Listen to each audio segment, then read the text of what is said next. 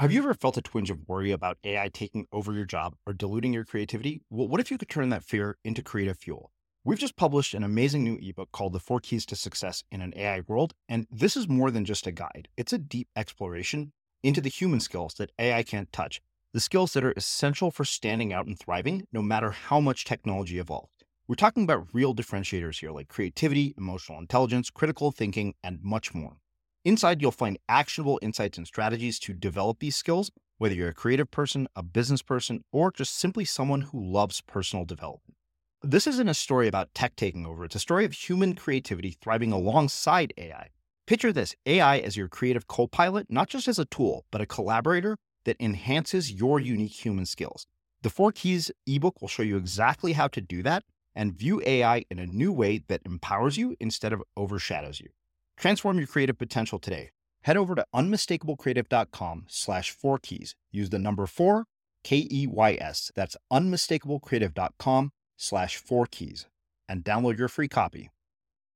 In this episode of The Unmistakable Creative, the author of The Happiness Project and Better Than Before, Gretchen Rubin, joins us to share unconventional wisdom on happiness and habits. I'm Srini Rao, and this is the Unmistakable Creative Podcast, where you get a window into the stories and insights of the most innovative and creative minds who've started movements, built thriving businesses, written best selling books, and created insanely interesting art. For more, check out our 500 episode archive at unmistakablecreative.com.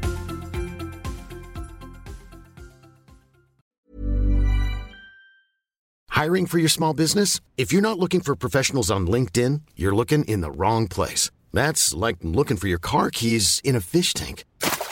LinkedIn helps you hire professionals you can't find anywhere else, even those who aren't actively searching for a new job but might be open to the perfect role. In a given month, over 70% of LinkedIn users don't even visit other leading job sites. So start looking in the right place. With LinkedIn, you can hire professionals like a professional. Post your free job on linkedin.com slash people today.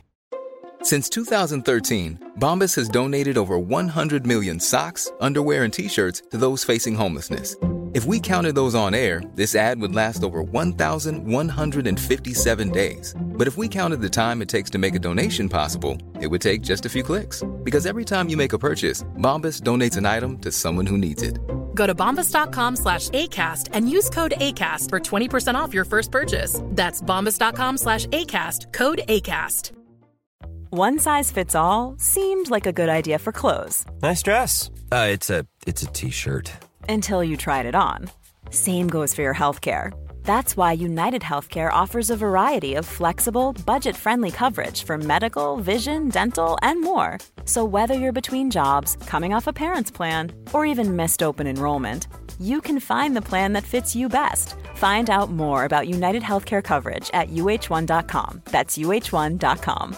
Burrow's furniture is built for the way you live. From ensuring easy assembly and disassembly to honoring highly requested new colors for their award-winning seating, they always have their customers in mind. Their modular seating is made out of durable materials to last and grow with you. And with Burrow, you always get fast, free shipping. Get up to 60% off during Burrow's Memorial Day sale at burrow.com slash ACAST. That's burrow.com slash ACAST. burrow.com slash ACAST. Everyone knows therapy is great for solving problems, but getting therapy has its own problems too, like finding the right therapist, fitting into their schedule, and of course, the cost. Well, BetterHelp can solve those problems. It's totally online and built around your schedule. It's surprisingly affordable too. Connect with a credentialed therapist by phone, video, or online chat, all from the comfort of your home. Visit betterhelp.com to learn more and save 10% on your first month. That's BetterHelp, H E L P. As creators, we're always on the move. Whether it's a live podcast event, a pop up shop, or a workshop, we're constantly interacting with community, and that's where Tap to Pay on iPhone and Stripe comes in. Imagine this you're at a live event, a listener loves your merch, or a participant wants to sign up for your course on the spot. With Tap to Pay on iPhone and Stripe, you can accept their payments right there and then, right from your iPhone, so there's no extra hardware or no delays. Total game changer. It's not just for creators, any business owner can do this. It's about making transactions smoother and much more personal, growing your business in your way. We've been using Stripe for our products and courses for a long time, and now with Tap to Pay on iPhone, you can take your business to the next level too. So visit stripe.com slash tap iPhone to learn more. Remember, folks, with tap to pay on iPhone and Stripe, your business is always at your fingertips. Gretchen, welcome to the Unmistakable Creative. Thanks so much for taking the time to join us. Oh, well, thank you for having me. I'm very excited to have this conversation. Yeah, it is my pleasure to have you here. You know, I have known about your work for such a long time, you know, long before I ever started doing anything online. And somehow we have, you know, crossed paths numerous times, but never actually met until we finally did at Podcast Movement. So it is really, really cool to have you here. So, uh, on that note, uh, for people in our audience who may not be familiar with your work and who you are, can you tell us uh, a bit about yourself, your story, your background, and how that has led you to everything that you're up to in the world today? okay. Well, I was born in Kansas City, Missouri, um, and uh, I started out my career in law. Mm-hmm. Uh, I was actually clerking for Justice Sandra Day O'Connor, um, which is a pretty cool job as law jobs go, um, when I realized I really wanted to be a writer. And so for more than 10 years now, I've been a professional writer. I'm best known for my book called The Happiness Project. And so my last three I wrote a biography of Kennedy and one of Churchill. My first book was called Power, Money, Fame, Sex: A User's Guide. That was a fun book to write. Um, but my last, but uh, my last three books, uh, The Happiness Project, then Happier at Home, um, and my most recent book called Better Than Before, which is all about habit formation, have all been kind of in this area of human nature um, how do we have how do we make our lives happier healthier and more productive? You know what can we do within our conscious thoughts and actions and with things that are manageable and realistic? Not the 10 day silent meditation retreat which might work for you but most of us can't do that. Um, but like manageable things you can do in your everyday life. And sort of the science of it the philosophy of it. Um, i experiment on myself and the people around me um, and as part of that, one of my happiness guinea pigs certainly has is my sister Elizabeth, um, and she appears in in my books. Uh, and we just started a podcast um, like six months ago called Happier with Gretchen Rubin, where we talk about happiness and good habits and all that stuff. And because we're sisters, you know, we call each other out quite a bit on the stuff we do. Um, I have a blog where I write. I, I, mean, for like eight years, I've written, you know, five or six times a week on my blog about these issues, my sort of my adventures and happiness. Um, so I write books. I write on, online. I do a lot of social media stuff. Um, and now I have a podcast too. So um, it's great to have all these different ways to engage with people on the subject because I love hearing from other people.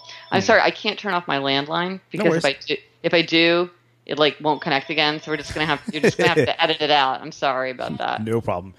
You know, uh, one of the things I want to look at, at, back and, and do is look back at the formative experiences of your life. Uh, you know, prior to all of this starting, you know, even prior to law school, like when you were growing up, were there things you know that ultimately would lead you down this path of becoming a writer, like people, influences, experiences that ultimately would shape where you've ended up today?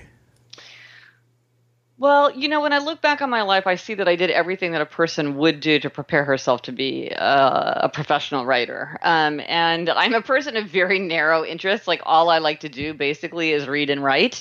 Um, so I'm not, I don't have a wide range. And so I spent a huge amount of time um, uh, my whole life reading and also writing. You know, uh, I was an English major in college. Then law school, you write tons. I wrote a novel in in uh, law school.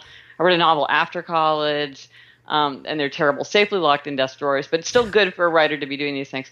So I did a lot of things um, to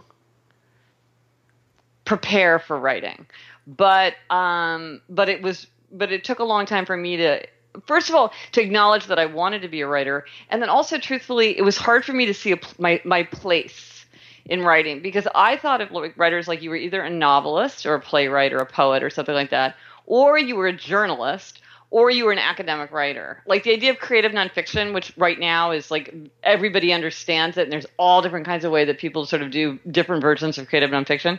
It just wasn't a thing that I thought about. I didn't under, I didn't realize that that was the kind of writing that I wanted to do. Um, and once I realized that, um, then I was really able to see uh, a path forward for myself for the kind of thing that I would do. So it took me a long time to understand kind of my thing. Okay, so you mentioned that it took you a long time to acknowledge that you wanted to be a writer, and yeah. that you know, I, I feel like this is such a common thing among people who have creative paths. Like they have this thing that is just burning inside of them. I'm wondering why you think it is that so many people fail to acknowledge it. And then, of course, you know, if they do, how do they learn to see what their place is and all of that? Well, that is a very good question. Um, because I think the flip side of it is also that just the desire to do it is not enough. Mm. I think there are a lot of people who have a burning desire to do something, but it never turns into anything. So what you need is a burning desire and the willingness to do the drudge work that goes along with it. Like what I see with writing is a lot of people are like, "Oh, I love to write books, but I can't be bothered like to get an agent or figure out how to sell it." Or I'm like, "Well, that's part of being a writer. Like you don't get like in a way writing a book is the easiest part because it's completely within your own control. But then you got to like you know, even if you self-publish, like you still got to get out there and like mess with other people. It, that's part of it. I mean, for most people, most people want to have their things go out into the world. So I think you have to acknowledge that that that there's there's every job has a lot of different tasks related to it, and sometimes you have to acknowledge that even if something doesn't come easily to you or doesn't seem like oh this is not what my passion is, it may be something that you're going to have to acquire. Um, now, and why do people not acknowledge it? Like in my case, I think the reason I didn't acknowledge it was part because I just didn't understand how I could do it. I was like, I had written a couple novels; they were terrible. I could not. I I couldn't face the idea of being a journalist. To me, that just sounds like awful. I don't like anything about that. I don't like deadlines. I don't like cold calling people. I don't like. Ha- I, I also like, and this came out in my biographies. I don't. I think it's very hard to present a truth, and so I get very uncomfortable when it's like, well, what's your version of events? I'm like, well, this is one version of events, but there's other versions of events that are just as legitimate. So I get like all tangled up in that. I didn't want to be an academic. Um, so I had to figure out like I had to figure out how how to do it. And then but I was lucky. I was really lucky for a couple reasons in terms of like acknowledging my passion and going taking a risk. First my sister who's younger than I am was already a professional writer. So I had a model of somebody in my very close to me who was a professional writer. So that was very helpful. And also even more so, I was really lucky because every important person in my life um, was like, "This is great. You should do it." Um, and this is, includes my parents, who, by the way, had just paid for law school. Mm-hmm. So here I am. I go to I go to Yale Law School. I'm editor in chief of the Yale Law Journal. I get this writing prize. I get this fancy clerkship. They've paid my whole way. And in the middle of the clerkship, I'm like, and now, by the way, I want to start all over from zero. I have not a clip, not a short story, nothing. And they were like, that's great. You should do it. And my father said the most amazing thing to me. I was telling him I was going to do this. I was like, okay. And then at that point, I got an agent and I sold my proposal. And he said to me, you know, honey, you might not knock it out of the park the first time, but you'll get there. And I told that to a friend, and they said, oh, that sounds really undermining to me. I was like, no, it wasn't, because my father was like, whether or not your first book succeeds or fails is not whether or not you decide whether this was the right thing to do. Maybe you hit it out of the park the first time, maybe you don't. Hmm. Um, but that still might be the right decision to have made. So I, you know, and I care what the people around me. I'm affected by what they think. So I think I was really lucky that they were so supportive. My husband left law the same time I did. We met in law school, and I we moved back to New York. And at that time, I quit law and like tried to get an agent. And he quit law and got a job. He took like financial accounting at night at GW, and then got a job at an investment bank. So we both switched together so that was good too. You know, it was like, yeah, you know, we're going to do something different now. Hmm. So I was, I was, I was lucky in that the people around me supported me to take a risk. Okay, so lots of questions uh, from all of that. Uh, the first one around this idea of uh, willingness. You know, you talked about people having the desire, but not everybody having the willingness. Yes. Do you think the willingness is something that we can develop and learn over time, or and you know, do you think that there is something inherently built into certain people that separates the ones who have the willingness from the ones who don't? Okay, so this is an all important question. And this was one of the things that haunted me when I was doing the research for my habits book. Mm-hmm. Because some people can just make themselves do stuff, and other people can't make themselves do stuff. And why is it that sometimes they can and sometimes they can't? And some people find it easy and some people find it hard. And they have all these different reasons. Oh, I can't put myself first. Oh, I sacrifice for others. Oh, I'm a people pleaser. Oh, I'm afraid to take risks. Oh, I'm so lazy.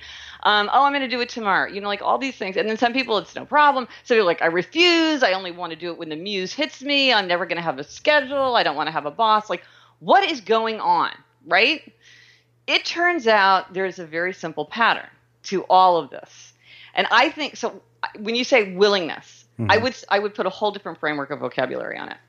So for that for my my habits book, I came up with something called the four tendencies, and there's an, a quiz online on my site, GretchenRubin.com, if you want to take a quiz that will tell you what you are. But most people can tell from a brief description. And it, this is how you meet an expectation, an outer expectation like a work deadline, or an inner expectation like I want to write a novel in my free time and get it published. So upholders are people like me. We readily meet outer and inner expectations alike. So we keep a work deadline. We can keep a New Year's resolution without much fuss. Very few people are upholders. It turns out. I was shocked when I realized, like, I'm an, on like an extreme freaky fringe personality. Then there are questioners. Questioners question every er, uh, all expectations. They'll do something if they think it makes sense. So they won't do anything arbitrary or rational or inefficient. Like they're always like, why should I do this? And so they'll do it if they think it makes sense. So they make everything an inner expectation. Then there are people who are obligers. And I bet a lot of the people who talk about willingness fall into this category. And it's the biggest category. These are people for whom it's very easy to meet external expectations, but they struggle to meet inner expectations. So let's say you're a person, you have a day job, you're working as a law clerk, and you, every day you have deadlines and you have a boss and you have colleagues, and everybody's like, Where is that memo? And you're like, I will get it to you on time. But if you're writing a novel in your free time or you're writing a book proposal where there's no one waiting for it, there's no one supervising you, there's nobody like calling you out on it, it's very hard to meet that inner expectation. It often feels like the outer expectation is keeping you from meeting the inner expectation. But here's the thing with obligers even if those outer expectations went away, the inner expectations would not be met. So obligers must have outer expectations for them to for even for an inner expectation. And I want to come back to that in a second. But finally, just to finish the framework, there's upholders, questioners, obligers, and rebels. Rebels resist all expectations, outer and inner alike. They want to do what they want to do when they want to do it in their own way. If you ask or tell them to do something, they're very likely to resist. They don't even want to tell themselves what to do. So I have a friend who was writing a book, uh, a nonfiction, like a leadership book, who is a rebel, and he's like, and I said, oh, have you made a deal with your agent? Like, do you have a book contract? He's like, no, no, no, no, no if I had a deadline or an editor or anybody looking over my shoulder, it wouldn't be fun for me. I can only do it if it's what I want to do. If I was answerable to anybody, I would refuse to do it. So I'm like, well, there's a guy who knows himself and how to get how to make himself more efficient and creative because he knows. The thing about obligers is a lot of times, so and this is the biggest tendency. So if you feel like, oh my gosh, it seems really important to me to do this project or that project, and yet I over and over I find myself not doing it. The key the answer, the simple solution, is outer accountability. Work with a coach, start an accountability group of other people. I have a starter kit on my site if you want to start a group for people who hold each other accountable. You know, it's like Weight Watchers or AA. When you know you're going to have to show up and tell a bunch of people, did you do it? Did you not do it? Did you work on it? It makes it much easier. Um, you can figure out a way to get a client or to get a contractor, to get an agent or somebody who's going to give you deadlines and supervision, someone you're answerable to. And for many people, that's what they need. They need somebody, you know, like NaNoWriMo. Mm-hmm. A lot of people who do that, it's like you, you you get in groups, like they have meetups. It's like there's a sense of accountability. We're all like I'm going to ask you if you wrote your 1685 words or whatever it is. Um, and I'm going to, and if you didn't, I'm going to be like, hey, you said you were going to. Are you going to make it up? Like, what's the plan? Um, for a lot of people, outer accountability can really help with that willingness. Because I think a lot of times people think that it's kind of some kind of inner psychic process that has to be kind of analyzed and solved. I'm like, eh, no, get a coach get you know get a contract get have an accountability partner who's going to like make fun of you if you don't do anything and you you won't have a problem. And i've heard amazing stories from obligers of how they build in this external accountability. Really ingenious solutions. Huh Okay, so there's so much stuff here. I mean, it sounds like we could spend hours talking about this. uh, I have a couple of questions. You know, I'm in the process of writing a book myself with a publisher, ah. so uh, it, you know, I, I, am on the chapter that I, I, call the bane of my existence or the bane of the entire book. It's been driving me insane because it's ah. a difficult chapter to write. It's about mastery uh, of a craft and how that relates to being unmistakable.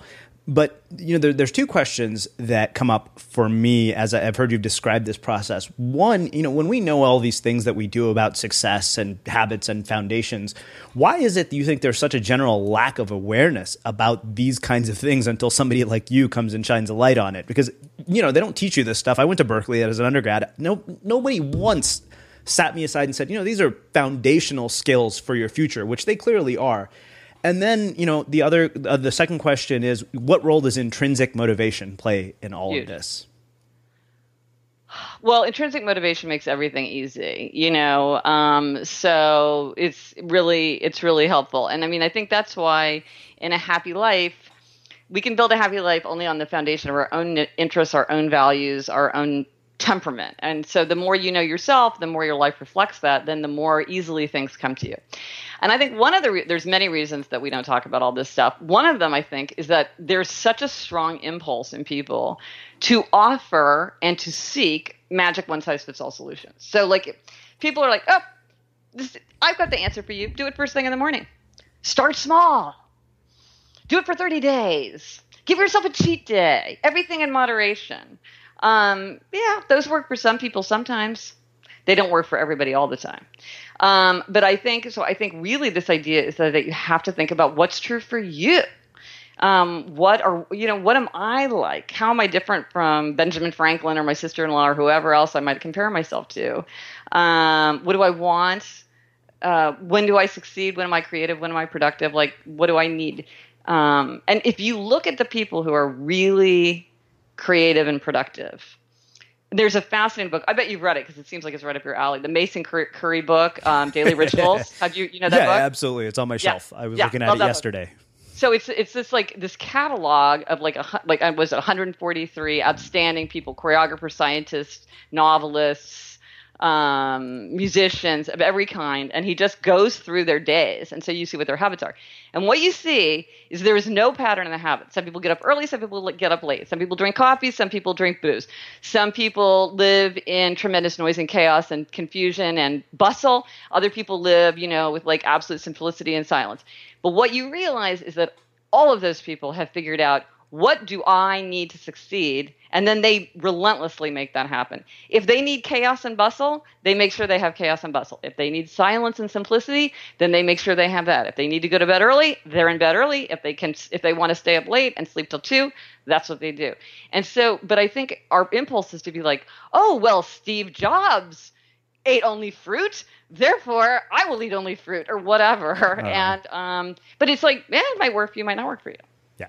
Well, you know, it's interesting. Uh, I, you know, I'm, there's one section in my book where I'm writing about this, and I said, you know, the the thing that we do is we look at success and we try to extrapolate all these yes. lessons, oh, and so what we forget yes. is that there is one critical variable yes. that makes the difference, and that is you. Yes. That's the variable. 100%. And somehow that gets left out of all of these conversations. 100%. And I mean, that's what I write about in Happiness Project and Happier at Home and also Better Than Before, which is like my happiness project is not your happiness project. Yeah. Like for you, music might be really important or travel might be really important.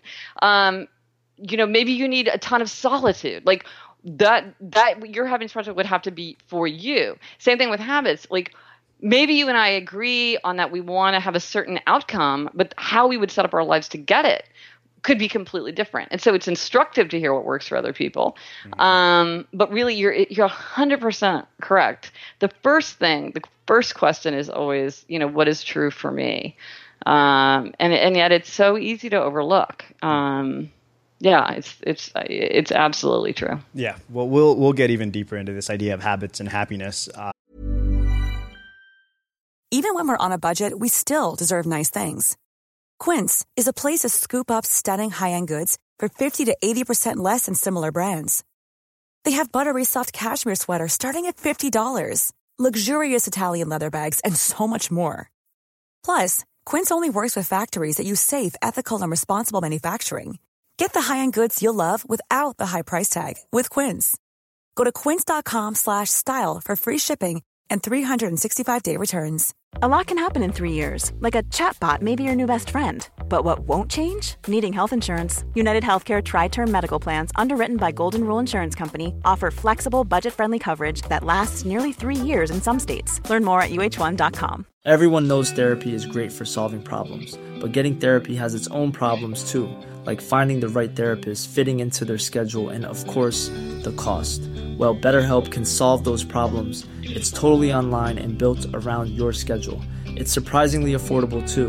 Connect with a credentialed therapist by phone, video, or online chat, all from the comfort of your home.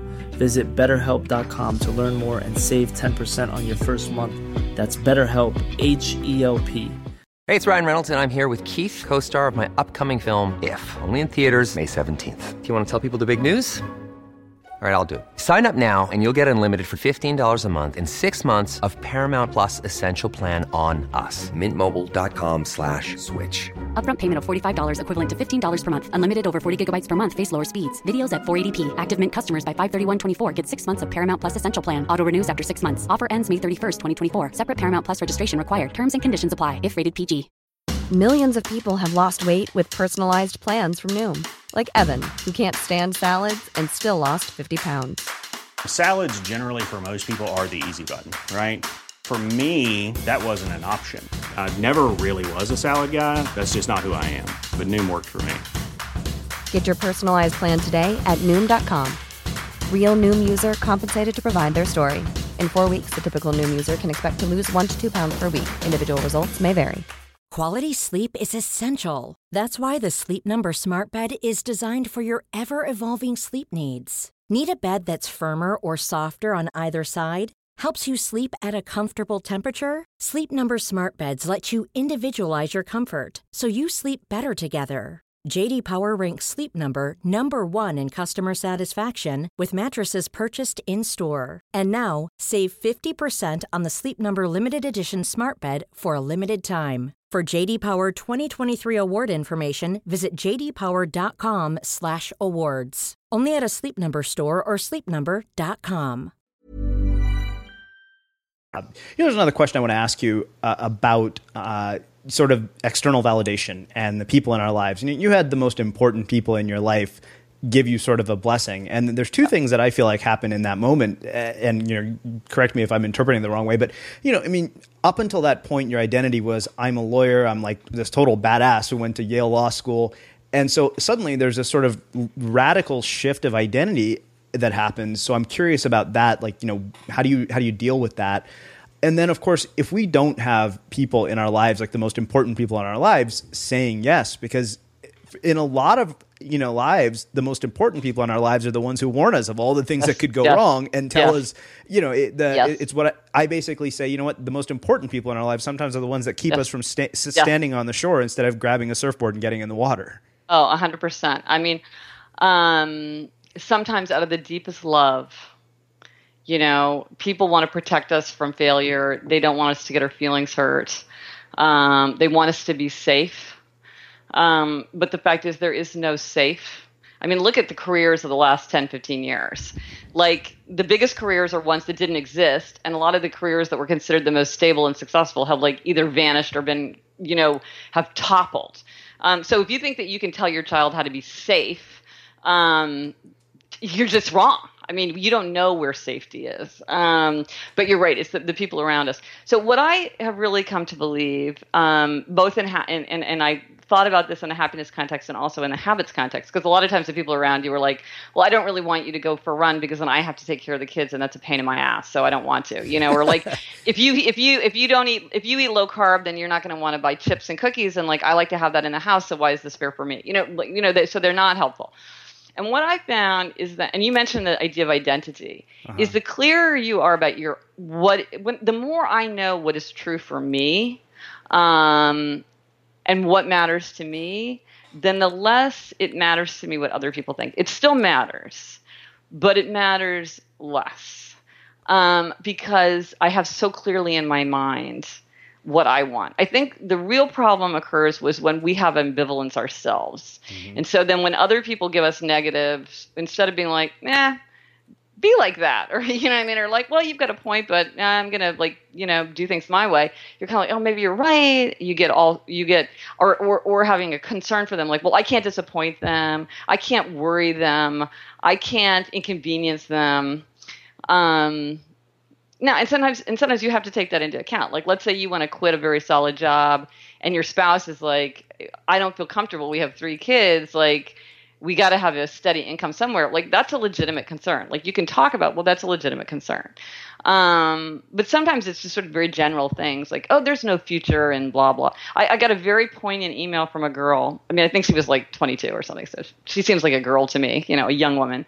And uh, i guess she must have been more like 23 24 so she had gone to college and she said that what she was she loved pop culture. She'd always been obsessed with pop culture.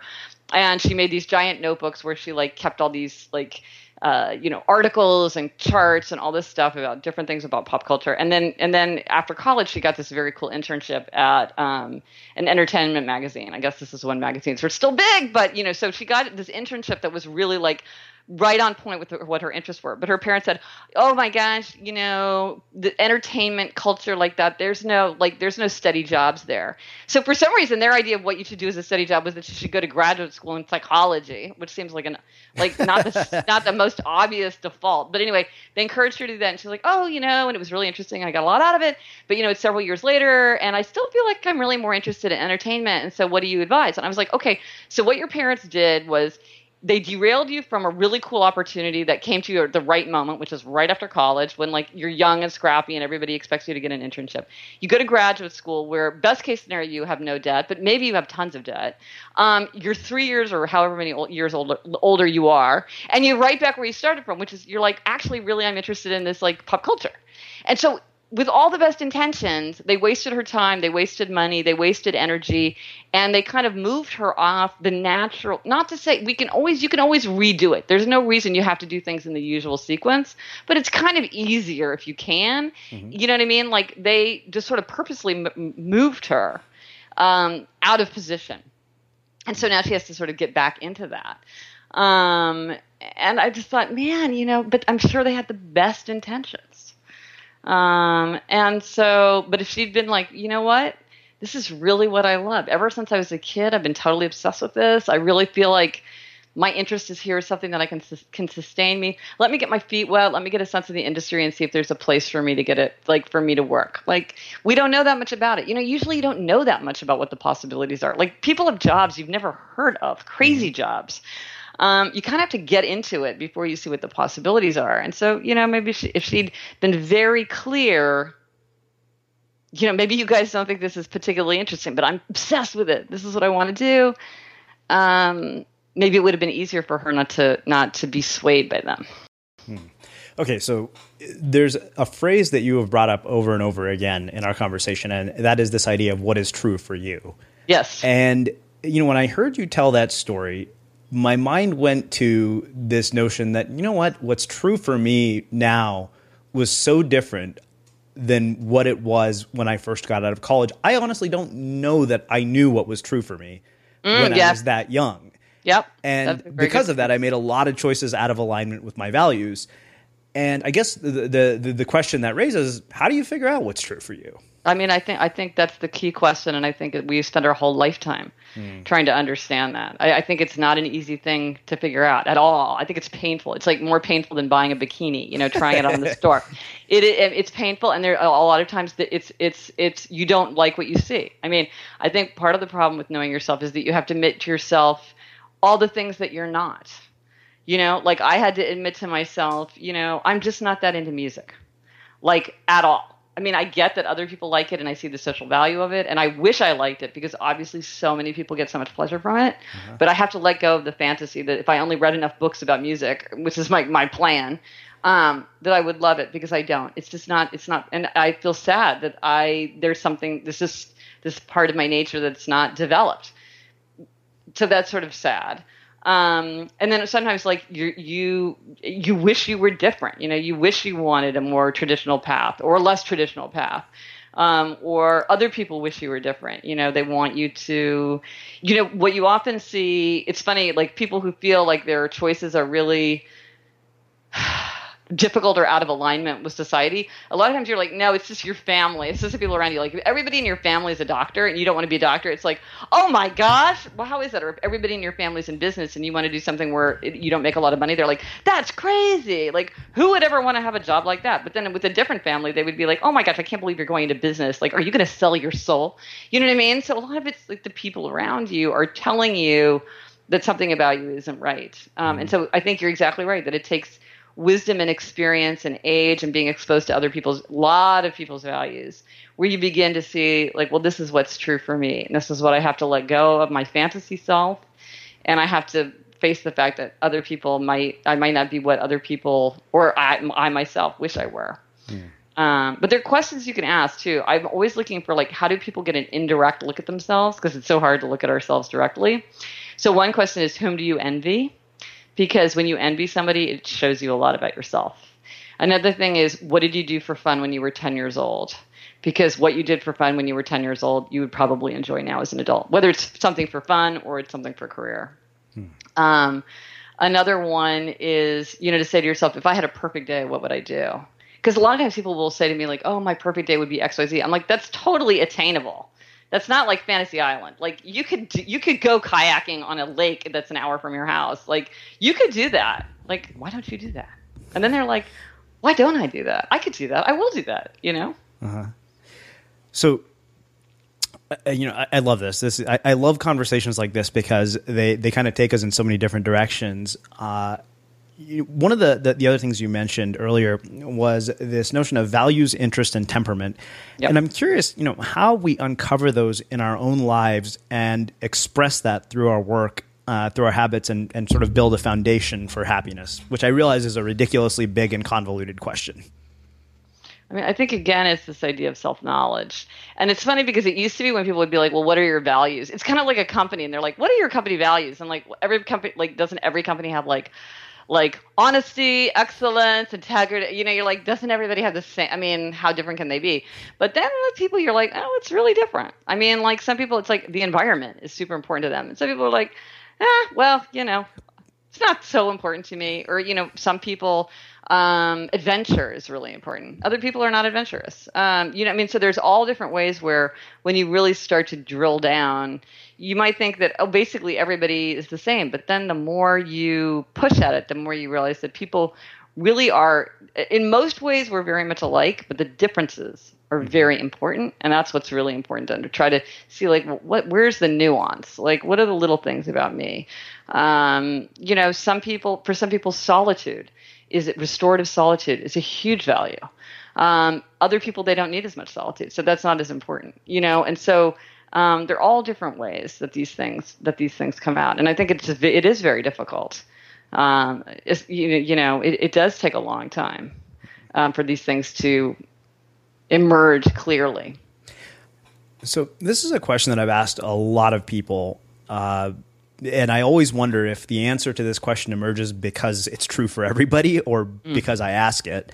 Uh, you, know, you, you, you, know, we talked about this idea of, of, you know finding out what's true for you, you know, potentially being incredibly painful. And I'm curious, in all of this, have there been any sort of really difficult, sort of rock bottom, you know, dark night of the soul, going through hell moments? No. Would say not. Okay. no. Yeah. Interesting. Yeah. Um, I mean, true. No, I mean, by rock bottom, I mean rock bottom. Yeah. Yeah, yeah I have not had that. Okay.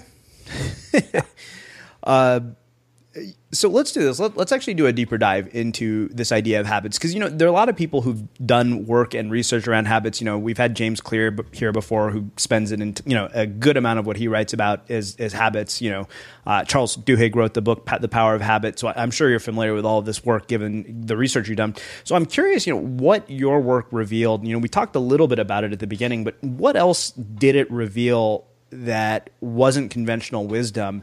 And how you know, as individuals, can we apply some of these things to our lives? Well, again, I mean, I think the big thing, I, I, mean, I have to say, when I was getting into it, you know, I was doing all my research, reading all those books, the people that you say, and a million others, you know, I kept thinking it was kind of like the Emperor's New Clothes, because I kept saying to myself, you know, is it possible that I'm the only one who's noticed that everybody's not the same? Am I, is it, is it conceivable that nobody else has noticed that some people are philosophically opposed to habits? That it's not even that they don't, they can't make them. It's that they don't believe that they're worthwhile or valuable. Um, you know, why is it like? And then there are questions that nobody seems to bother with, like why is it? You can kind of see why a person can't form a habit of something they don't really want to do, but why is it so often that people can't have a habit of something they love to do? Mm-hmm. Like just they just they will say like I love love love to do this. Then why can't they do that? Why do all successful dieters gain the weight back? I mean, practically all diets like end in you know weight gain practically. Um, why is it, you know, uh, anyway, there was just like a million things where I felt like, how is it that no one's talking about this? Um, and so, really, I very much focused on the differences among people and how those differences would affect their ability, their the way in which they could successfully change their habit. And what I found is that there are 21 strategies for habit change, and I really had I expected to find like five. I have to say when I started going through. Um, and I really did not want to get over nine. You know, we all know that not that thing like what is it, seven plus or minus two um, uh for for memory. um, and I was like, once I started getting past like fifteen, I'm like, this is not good. But I, what was I going to do? I mean, these are the actual strategies that that people can use to change their habits. I felt like it wasn't a quite. It was, it was like it, it wasn't something that I could I could I could tinker with. I was actually just cataloging everything that I could find. And often what I would find is that in a in a in a in a in a scholarly article, say, they would focus on one thing and be like, "Oh, well this is the key to habits." And it would be true as far as it went. But it would be very limited in that there were well there's all these other things that works. Plus, a lot of times with habits, something will work very well for some people and the opposite will work for other people. And they would never say that they would just be like, "Oh, this works with these people," and then you're like, "But what about the people it didn't work with?" And it's like, "Oh, well, you know, nothing works with everybody." It's like, okay, well, what's going on there? Um, for instance, um, in our culture right now, um, a thing that you often hear, uh, except in the in the uh, in the context of liquor and uh, smoking, you hear that you should give it up altogether. Whether or not you believe that's true, that's like the conventional wisdom. Um, but everything else in moderation, right? This is the thing that we're told: be moderate, give yourself a cheat day.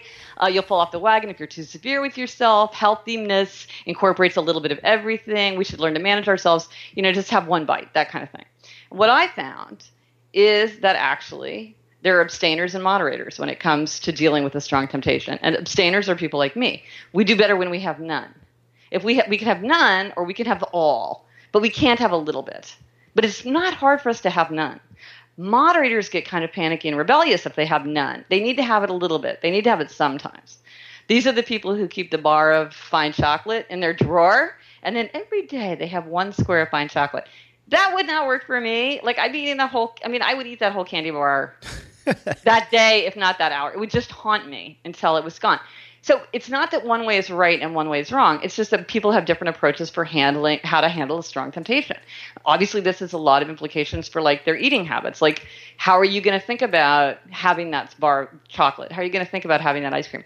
Now, what you find is that most nutritionists are moderators and they will consistently give advice like have a cheat day, have one bite, have one square. A little bit of dark chocolate will satisfy your satisfy your taste for something sweet. It's like, yeah, unless you're an abstainer, in which case that's just going to unleash in you this desire to eat the whole box. It's easier to have none. And people, and as an abstainer, moderators are constantly telling me that I'm wrong. They say you're too rigid, it's not healthy.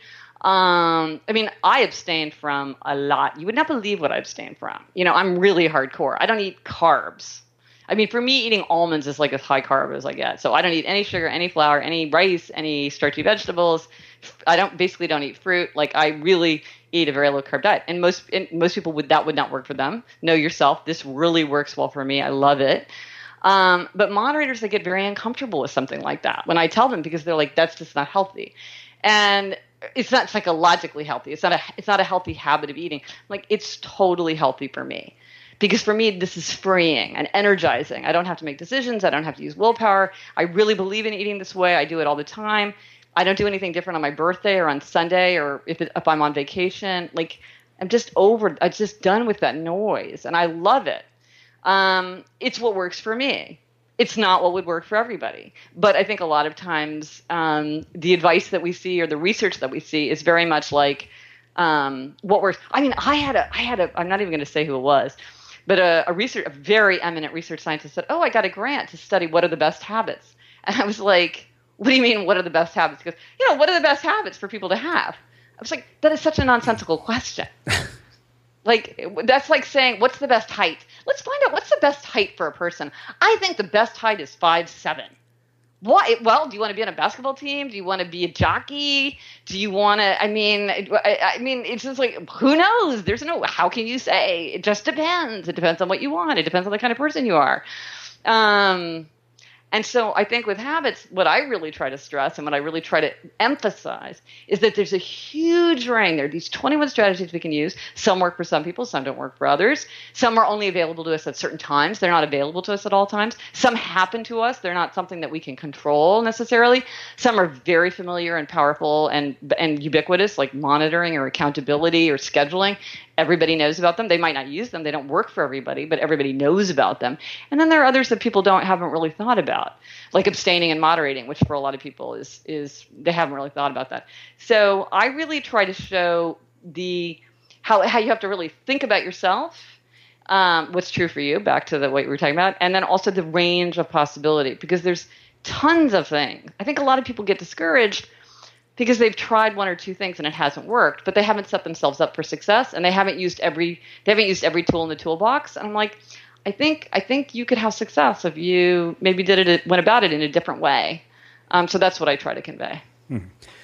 So the question that raises for me is, is what have been the the sort of tangible uh, results that you've seen in people's lives from your readers and, and, things that you've learned as a byproduct of people, you know, taking this sort of a framework that's not based on sort of the one size fits all solution? Um, well, I would say a lot of people lose weight. Um, they seem very inspired to email me. I think there's like a um, a lot of people. A lot. Of, I was talking about the four tendencies framework. A lot of obligers. The idea that they need external accountability for them is totally exciting and freeing. That now they know what to do. So I hear from a lot of obligers uh, telling me what they've been able to do now that they've used external accountability or their clever mechanisms for it.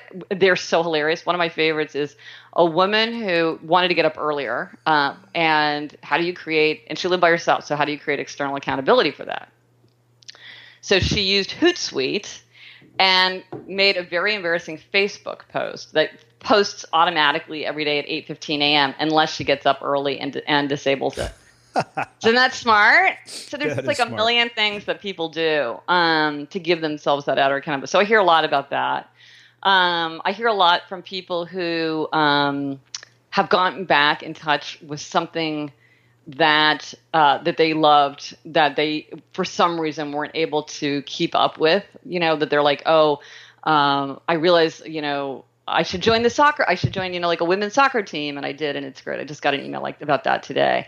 Um, a lot of people have less conflict too, because when you understand how other people are different from you, then you just have more forbearance.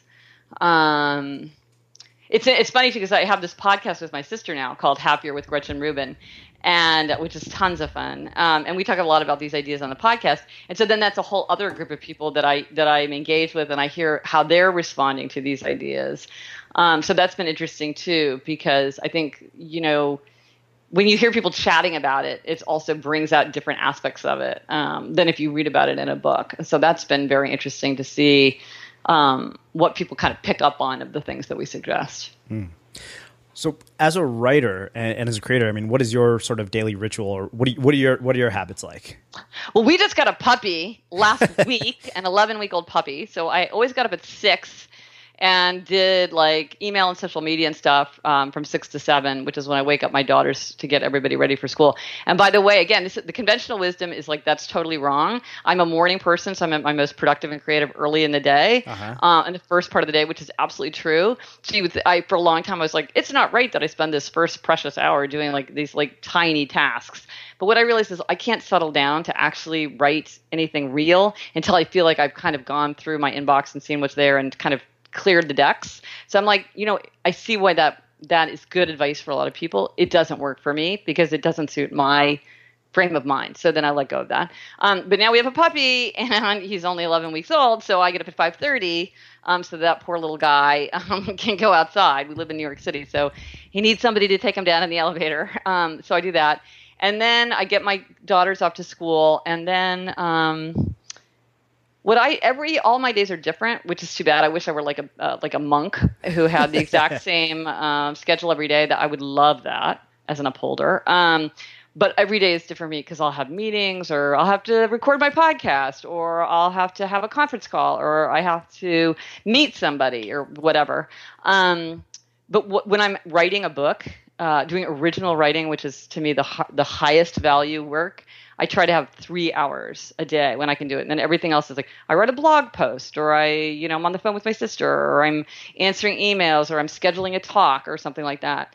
Um, three hours doesn't sound like that a lot unless you're like a writer in which you're like, oh my gosh, that's a lot of writing. Um, there's a little library right near my house and I will often go there because when I'm in my off my home office, I have three monitors. I'm like, you know, it's hard. It's harder for me to focus. And so I use just this tiny one block commute to be and I've always loved working in libraries. I've always been attracted to libraries my whole life. So I love just I just sit there's a little table squirreled away in the stacks it, near the P in uh, fiction. I'm in there the, in the L and P authors. Um, I look at their spines as I gaze over my laptop and try to think about what to write. Um, and then and, and so then everything else has to sort of fit in.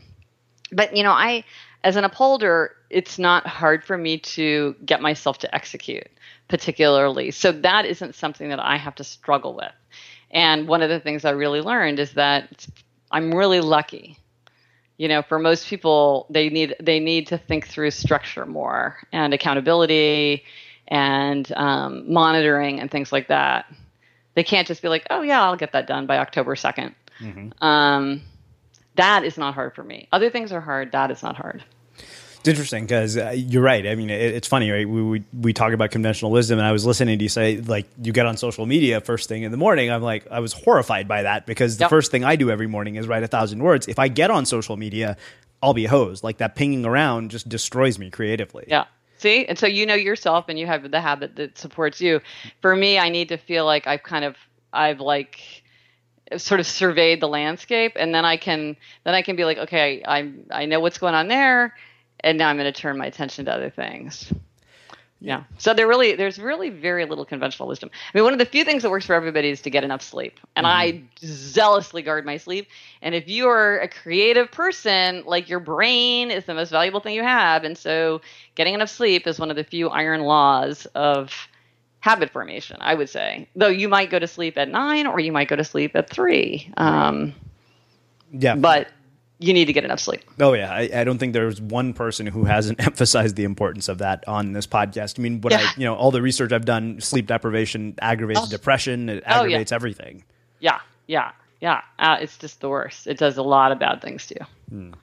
Well, this has been awesome. I mean, it's been such a, a sort of uh, you know dive into unconventional wisdom about uh, happiness and habits. In fact, I think that's what I'm going to title the interview uh, which you know, it, like I said, now I kind of want to dive into the book and see, you know, what have I been applying a one size fits all formula to in my oh, life? Yeah, Ooh, I can't wait to hear what, what, answers you come up with, if any. That would be fascinating. So, because you've have, thought a lot about this yourself. Oh yeah, yeah, of course. I mean, well, think about all the people that I get to talk to. So. Uh, so I have one last question, which is how we close all our interviews at uh, the Unmistakable Creative. What do you think it is that makes somebody or something unmistakable? What a good question. You know, I guess it's voice. And what it what is voice? Like that is that is that is the question. Um, I'm obsessed with like word choice as voice. Like I was just reading Flannery O'Connor because she switches between like colloquial and formal so beautifully and with so much effect. And I was just trying to understand how that worked or George Orwell with this perfection of word choice that is just so striking and so satisfying. So that's their voice. Um, and one thing that I I remind myself often, because if especially if you're out there, um, like on the internet, um, that a strong voice repels as well as attracts. And if you're going to be unmistakable, probably not everyone is going to like it. But if you try to make yourself acceptable to everyone, you're not going to be unmistakable. You're going to be generic. You know, you're going to be safe. You're going to be bland. Um, and I think to be unmistakable, you you sort of have to be willing to accept the fact that it's not going to be to everybody's taste. Mm. You might have just given me the introductory quote for this next section okay. of my book. Oh, good. The bane of your existence chapter. Yeah, oh, yeah. I want to see that chapter with that. The bane of my existence chapter. Like, yeah. That, like I'm, I'm going to read that chapter first.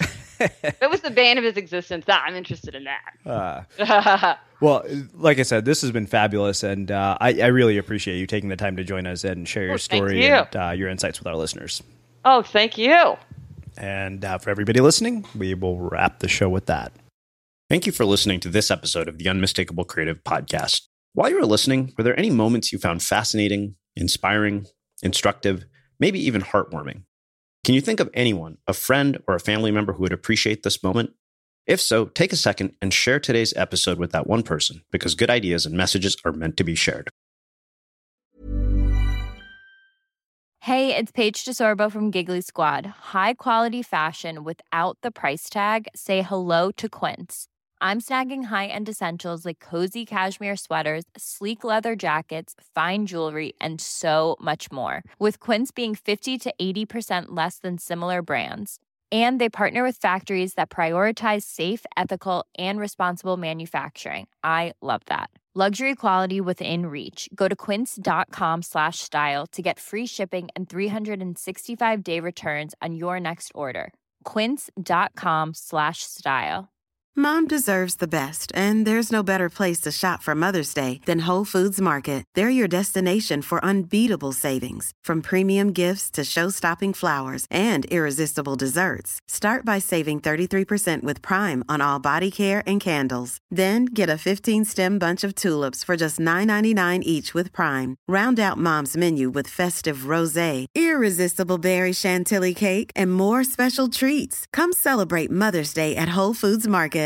Imagine the softest sheets you've ever felt. Now imagine them getting even softer over time. That's what you'll feel with Boll and Branch's organic cotton sheets. In a recent customer survey, 96% replied that Boll and Branch sheets get softer with every wash. Start getting your best night's sleep in these sheets that get softer and softer for years to come. Try their sheets with a 30-night guarantee. Plus, get 15% off your first order at bollandbranch.com. Code BUTTERY. Exclusions apply. See site for details. Have you ever felt a twinge of worry about AI taking over your job or diluting your creativity? Well, what if you could turn that fear into creative fuel? We've just published an amazing new ebook called The Four Keys to Success in an AI World. And this is more than just a guide, it's a deep exploration into the human skills that AI can't touch, the skills that are essential for standing out and thriving, no matter how much technology evolves. We're talking about real differentiators here like creativity, emotional intelligence, critical thinking, and much more. Inside, you'll find actionable insights and strategies to develop these skills, whether you're a creative person, a business person, or just simply someone who loves personal development. This isn't a story about tech taking over, it's a story of human creativity thriving alongside AI. Picture this AI as your creative co pilot, not just as a tool, but a collaborator that enhances your unique human skills. The Four Keys ebook will show you exactly how to do that and view AI in a new way that empowers you instead of overshadows you. Transform your creative potential today. Head over to unmistakablecreative.com slash four keys. Use the number four, K E Y S. That's unmistakablecreative.com slash four keys and download your free copy.